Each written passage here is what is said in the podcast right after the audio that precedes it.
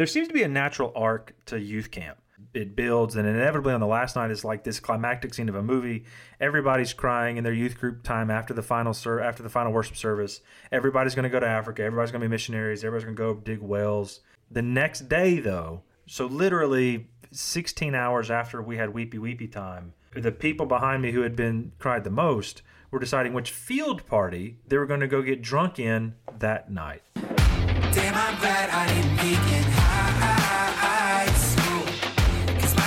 days will be in the past.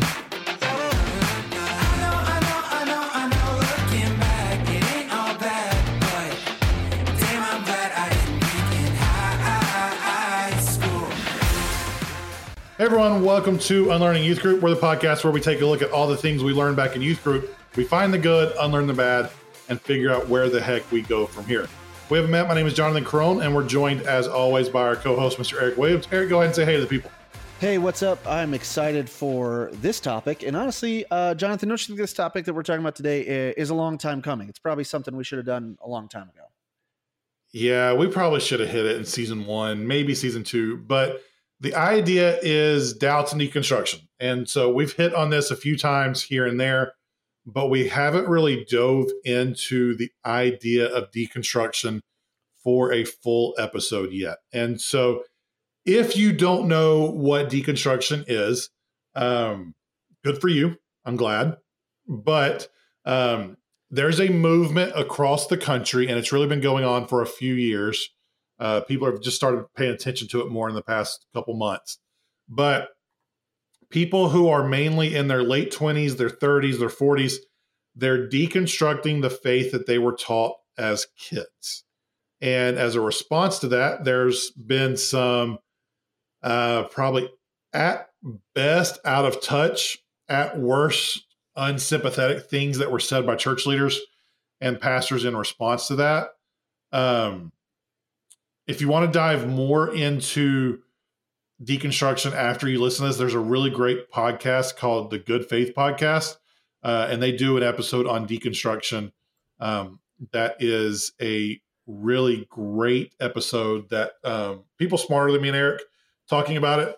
Um, so you can dive into that. But the deconstruction movement actually isn't that different than some of the movements we've seen in the past. Um, yeah. It's just in response to different things. Yeah, I think you know, especially if you if you remember, you know, for those of our listeners who are mostly, I guess, kind of in their 30s, maybe older, younger on that side. If you were to just go back and go through what has happened, this isn't like a brand new thing. I think it's just a next evolution of what's happened. So, you know, we kind of had the uh, the post-war baby boomer generation, things like that. Then, and that was all about morals and white picket fence. And you know, we can argue about uh, behind the scenes. Not everybody was moral and equal, and it wasn't a, a great, you know, but it was a, kind of a whitewashed view of society. Then you had the sexual revolution of the '60s and '70s, um, which led into this kind of moral majority pushback through the Reagan years, and that led church into this like coming out of those two different responses to each other into this seeker movement where now you had people like uh, bill hybels and like rick warren and like you know those sorts of people chuck smith and other people that that are starting these churches that want to break away from the mainline denominations to try and get people to come back to church because now you've got these children of the 60s and 70s that are having kids and starting to realize oh crap i've got to I've got to have some sort of moral foundation because I don't want my kids going growing up the way I did type of deal or whatever. And then as you go on into really where our youth group culture led out of, you had this emergent movement which was kind of postmodern, fighting against some other things. And now on the other end of seeker emergence, we've got this deconstruction, uh, which is where we're kind of left with today because we've had, uh, you know, we're, we're not in the sexual revolution, but more so, I think we're kind of more in the, I don't know what you would call it, more of like the moral revolution or the the love revolution of, you know, now things we're talking about uh, LGBTQ plus. We're talking about equality for uh, you know different races and things like that that has been talked about in a in a level not quite the same. And now I think Christianity is is smacking right into that conversation, and that's really where deconstruction comes in. I think for um, for people who've grown up in the church. What do you think?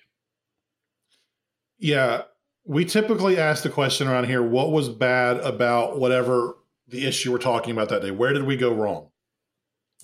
For this week, for this conversation, um, deconstruction is a response to what was taught so I think we have to phrase our question a little differently. We have to ask, what did we do that's causing so many people to reevaluate their faith and to deconstruct the things that they were taught in church?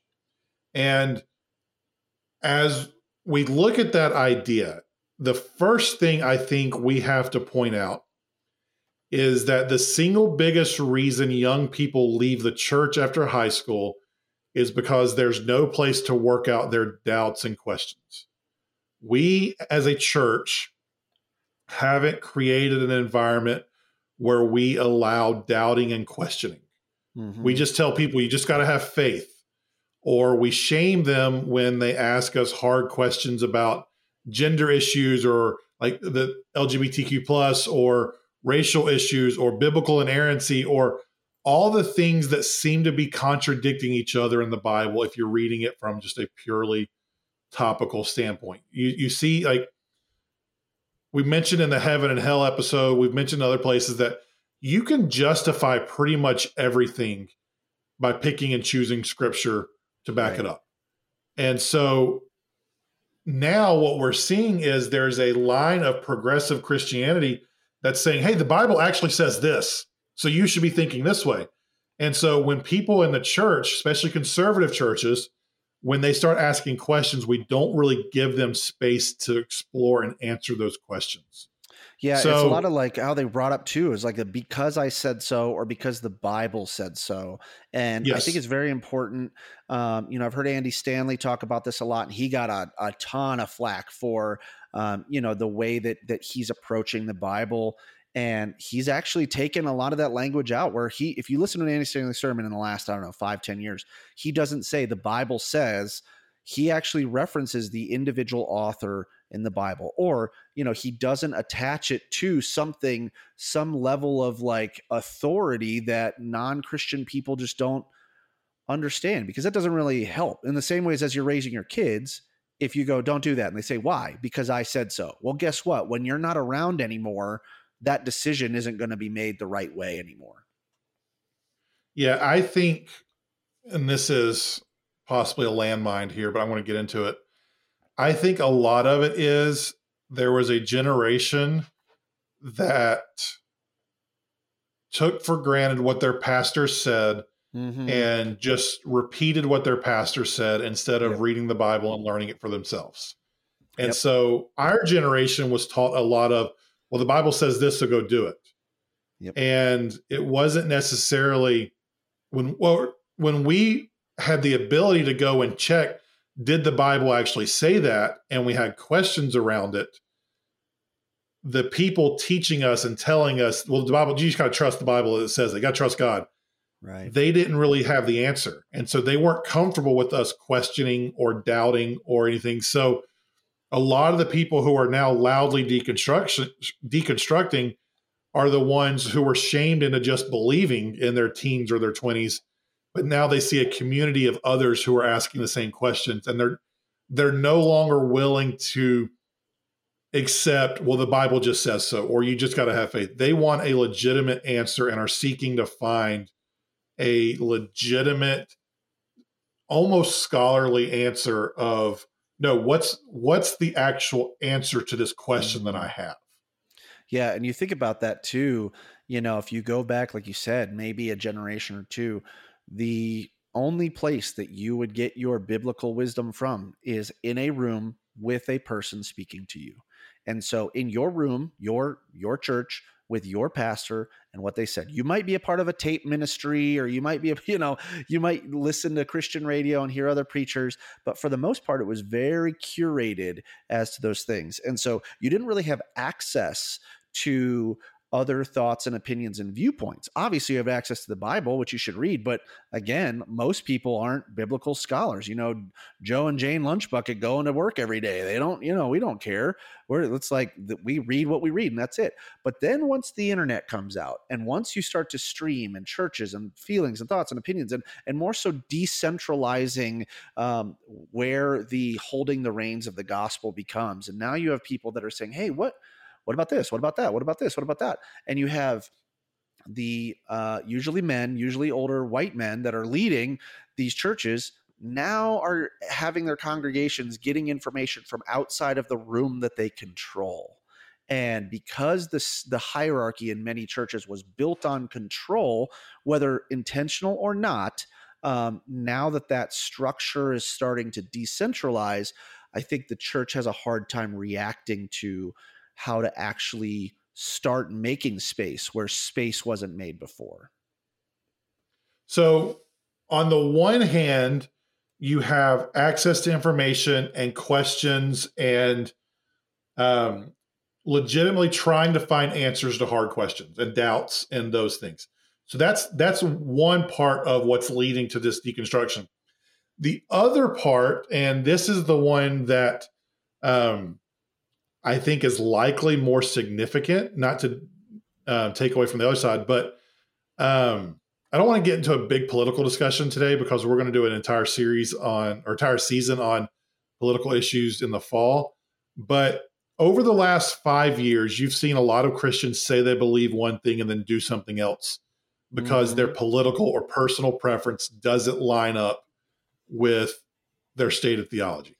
Yep. Um, it's the old Brennan Manning quote. You've probably heard this before, Eric. Um, the greatest single cause of atheism in the world today is Christians who acknowledge Jesus with their lips and walk out the door and deny him by their lifestyle. That is what an unbelieving world simply finds unbelievable. What if, if I you're stumble? like me? What if I fall? if you're okay, you are like me. Um, you were introduced to that quote through DC Talk, and that's how we get DC Talk into yet another episode of this podcast. But You've seen people who say they believe something and then they act something different. And yep. so that's left people questioning and doubting as well. Yep. So you combine, we have more access to information that says something different than what I was taught. We have these people who taught me these things are acting differently than they say they believe. And so now I have questions and I want answers. Mm-hmm. And so that is what is leading to people deconstructing their faith and trying to find out what they really believe. Yeah, and then the think about the reaction to that. I have questions and I want answers. And instead of and this isn't everybody, right? This is like not all church leaders hashtag, but like it's most of them, right? Where you get the reaction to I have questions and I'm quote unquote deconstructing. And I saw this this clip from Matt Chandler the other day, which I felt I was like, oh Matt, man, come on, bro. But you know, he was talking about deconstruction, and he said I would argue that if you are deconstructing your faith and blah blah blah, that you really didn't, basically along the lines of like you didn't really have faith to begin with Oh gosh. Okay, so so many church leaders when when brought up with I have questions now about what I've been told. Hang on, let me interrupt you. Me. Let me yeah. interrupt you cuz I don't fully disagree with what Chandler said, but the way he said it was totally unsympathetic to people who are going through this. And and that's what basically he just told people if you have questions or doubts, you didn't know Jesus to begin with.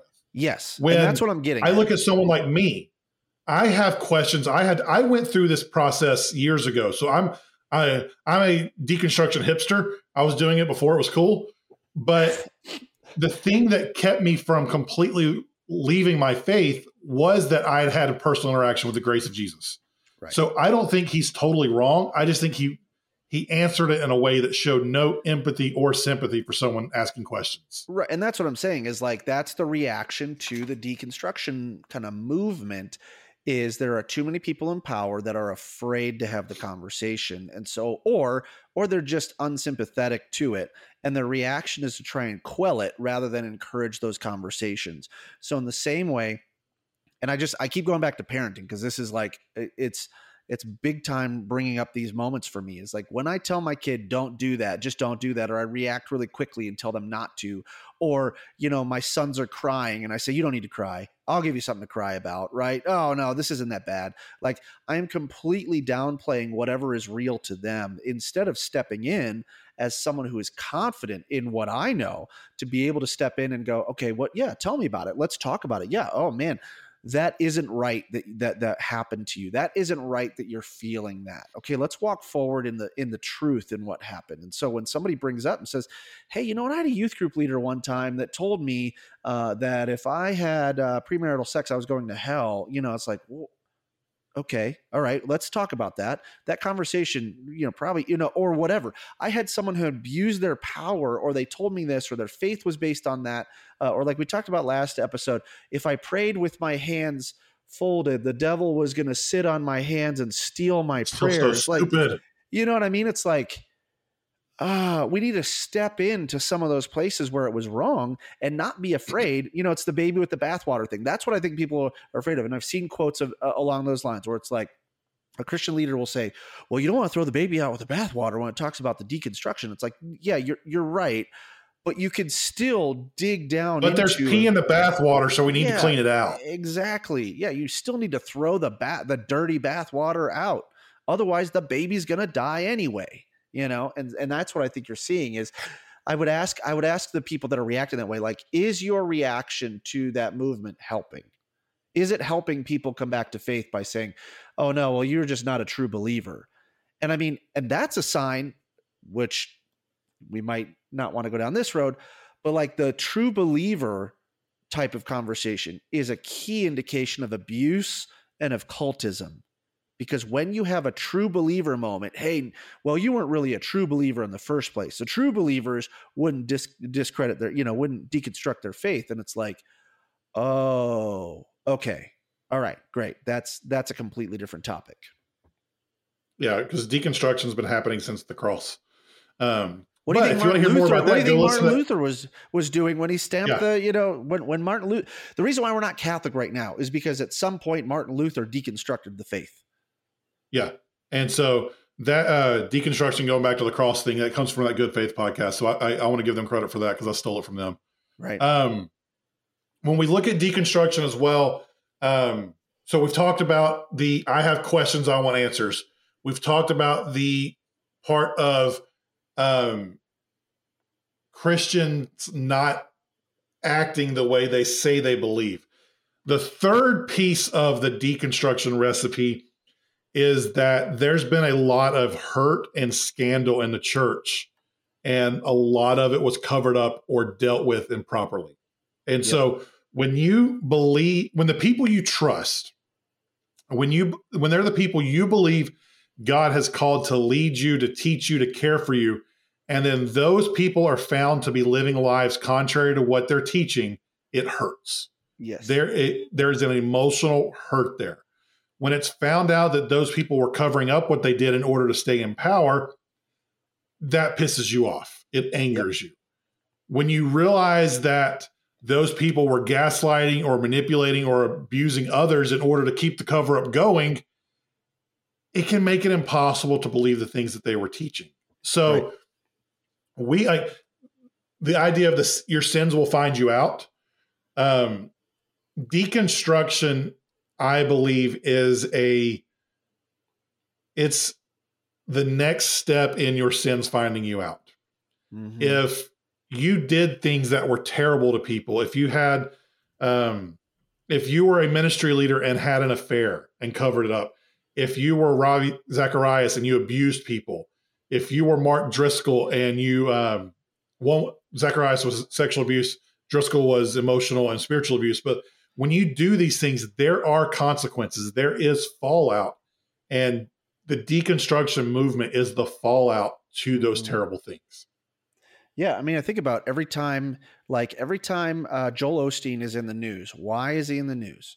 Right? It's because uh, a hurricane ha- or power, what was a hurricane happened or a power outage happened, and he wouldn't let anybody or his church wouldn't let anybody in their in their church. Okay, so they're not do they're not doing what they're supposed to be doing. Uh, there's a six what was it six hundred thousand dollars found in the plumbing in in his church. You know, like there's just money issues there, and so like why are these things brought up? It's that way, and then how come Christians are either are there's you know great Christians are taking knocks at these guys because these scandals keep popping up. So even if you're a quote unquote non deconstructing Christian, you still know and believe that this is true. That's why if you talk to your lead pastor, there's a list of five or six pastors or preachers he would tell you not to listen to or he'd have a problem with. Why? Because something that they're doing in their life doesn't line up with scripture. So it's, you know, you know it to be true in general, even if you're not on kind of a deconstructing journey. So you take you take a look at the we like Eric mentioned earlier, we now have access to more information, which is causing more questions, but we also have access to more stories of pastors doing terrible things. And, vic- and so yeah, that and causes more stories more from more stories from victims because so Correct. much of it you get silenced as well where you go i thought i was the only one going through it and now other people come out and say this has happened as well and so your story uh, gains power because other people are sharing their stories as well. And I can just talk about it from people in my family, from stories that I've heard about people that were being abused by people in leadership. And then what do you have happen? This is this is what happens sometimes. We've talked about this on, on previous podcasts where it's like they keep quiet because they were manipulated into keeping quiet because uh, I mean – you know, look at how much good Mars Hill is doing. So nobody speak up against Mark Driscoll. Look at how much Ravi Zacharias, how much good his preaching has done and his teaching and his writings have done. So we shouldn't bring this up because if you bring it up, you're going to tear them down and all the good that they're doing for the gospel. And it's like, that is garbage. That's garbage. And, and I'll just 100%. And you can, 100%. you can go on the other side, like look at Liberty, where I have two degrees from. Like, no one would ever call Jerry Falwell Jr. on his stuff because he was bringing in so much money. And obviously, if the school was being that successful, then wasn't that God's blessing? So we can overlook yep. it and not pay attention to the bad things that were going on sexually and uh, corporately and within the culture of the staff and the the all those things. So there's all sorts of stuff there. And so what used to be one person in their room having questions maybe asking a friend or two because the internet there's now a community of people around yes. And so we've been talking about the church side of things. What did the church do wrong? But one of the things that we also want to acknowledge is there are negatives within the deconstruction movement too. And there are landmines that have kind of popped up within that movement as well. Um, to start with the way where i like to go is what began as individuals trying to work out their faith with fear and trembling. That's a biblical principle. Mm-hmm. That's what we used to always see. What it has turned into, um, I don't want to throw a blanket on this because it's not all the time and everyone deconstructing, but at times it has turned into a groupthink mentality of following whatever criticism of the church is popular today and just mindlessly jumping on that as well. Yeah, yeah. There's a difference between like taking uh, an honest look at your faith and trying to separate out, like we said, separate the baby out from the bathwater, right? The dirty bathwater, and figure out what we need to save and what we need to get rid of, and then just taking a dump on everything. And I think it's like it's popular to dunk on people. It's popular to dunk on situations. So yeah, the the counter side of this is like if you're just angry at what happened and your heart and intent is just to dunk on people or just to get your own anger out, like, first of all, I want to validate that whatever happened to you uh, sucks. And what you're going through sucks. And you shouldn't be going through that. Uh, but I and it was wrong that you that it happened to you. And it's wrong that it happened to you. Uh, what won't help is just dunking on, you know, trying to pile on those situations. That's ultimately at some point you're going to have to take a, a clear view and understanding and go, okay, what's rational here, as opposed to just being on the bandwagon of mega churches suck or pastors suck or see this is why religion and blah blah blah. You know, like that. That's great, but you're not you're not helping move forward and and you're only just galvanizing the other side as well correct because if you're deconstructing you may not believe this but one of the beliefs that we hold to is that because of sin people suck yes. because of sin people are going to do terrible things and unfortunately that includes systems and organizations as well and so if you've been hurt by a system, by an organization, by a church, I 100% acknowledge how terrible it was. And unfortunately, there are so many examples of terrible organizations doing things like that. Um, but I would argue they don't represent Jesus, the accurate Jesus, when they do that. Um, we'll get more into that as we close this, as we look at like what we got right and where we move from here. But one of the other criticisms I would have of the deconstruction movement is that at times what start as valid criticisms of the church, usually the evangelical church, and valid questions of Christianity in general, they can be overshadowed at times by personal, political, um, or societal beliefs. So, just like the evangelical Christian who filters the Bible through their conservative belief, many in the deconstruction movement, they're falling into the same trap of filtering the Bible through their progressive beliefs right. and picking and choosing there. And so they begin to use the Bible to justify their beliefs instead of letting it inform their beliefs, just as the people who they're trying to dis- deconstruct from do the same exact thing, just on the opposite side of the coin. Yeah, I totally agree. I think that, and and we've we've hinted at this political episode for so long because so much is wrapped into politics here, and so uh, and that's that's going to happen. So we won't get too far into politics, but yeah, I, I totally agree. Like uh, I, I think I told you the other day, like there's there's a uh, there's a mom at the drop off line in my kid's school who has a bedazzled sign in her window or a sticker on her window that says "Let's go Brandon," and then right under that is a sticker or magnet for her church, which I know for a fact that that church tells you not to cuss and also says that saying things like shoot and darn and heck are all substitutions for what you know you want to say anyway. So, like the let's go, Brandon, right above it, you know exactly what you're doing and you're justifying it. You're using, and you're using your politics first. Yeah. For those that don't know, let's go, Brandon is a euphemism for F Joe Biden that right. came from a NASCAR race where fans were chanting F Joe Biden. Mm-hmm. And the reporter who was interviewing someone, she was interviewing a guy Brandon. named Brandon. Yeah. And she said they're saying, let's go, Brandon. So now political conservatives have taken the let's go, Brandon as a, I don't want to say Christianized version, but um, a a clean version of how to say F Joe, F Biden. Joe Biden. So yeah, she, she's got F Joe Biden right above I go to this church. Right above this this church. Yeah. And like, you know, so and I and I go back to when uh Obama during his 8 years, the things that Christian Republicans said about about him racially and other things like that.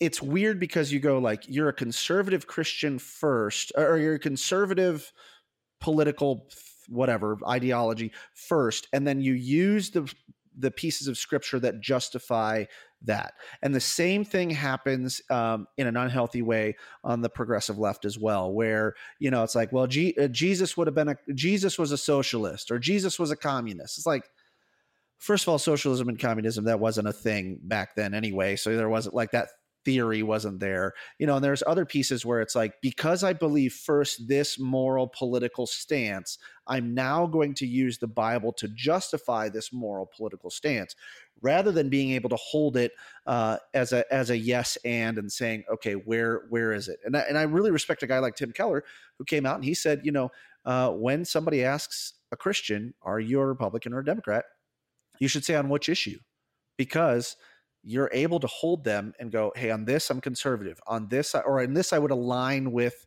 the conservatives. On this I would align with the liberals because the Bible is not red or blue. But unfortunately, that's the cause of why a lot of people are deconstructing. And on the flip side, like you said, that's where a lot of the deconstruction gets it wrong. Is either the reaction to it is overly conservative, or the or the process of deconstruction is overly progressive and it's political in nature, not spiritual. Yep. And so it's a pendulum that is swinging. You have people from a background similar to mine. I live in a county that was 76, 78% conservative in the last election. And so I grew up with all these beliefs. And so once I started questioning them, it's extremely easy to swing all the way to the other side and say, well, that was wrong. So this other thing has to be right. As opposed to, well, maybe the truth is found somewhere in the tension right. between the two. Maybe there isn't a solid answer on that.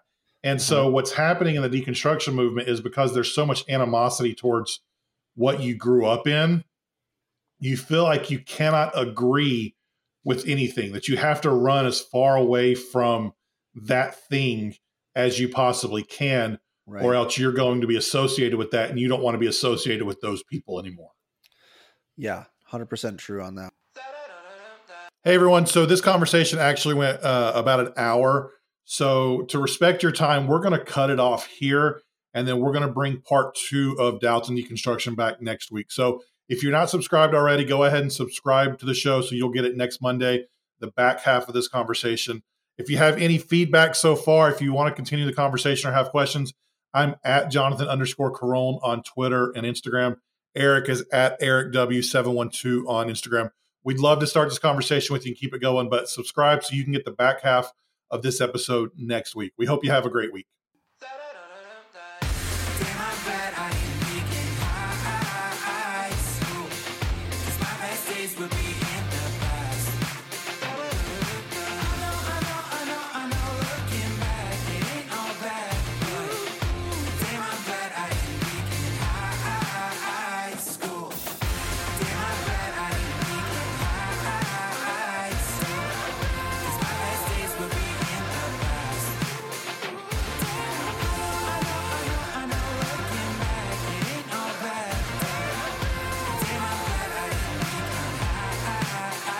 School.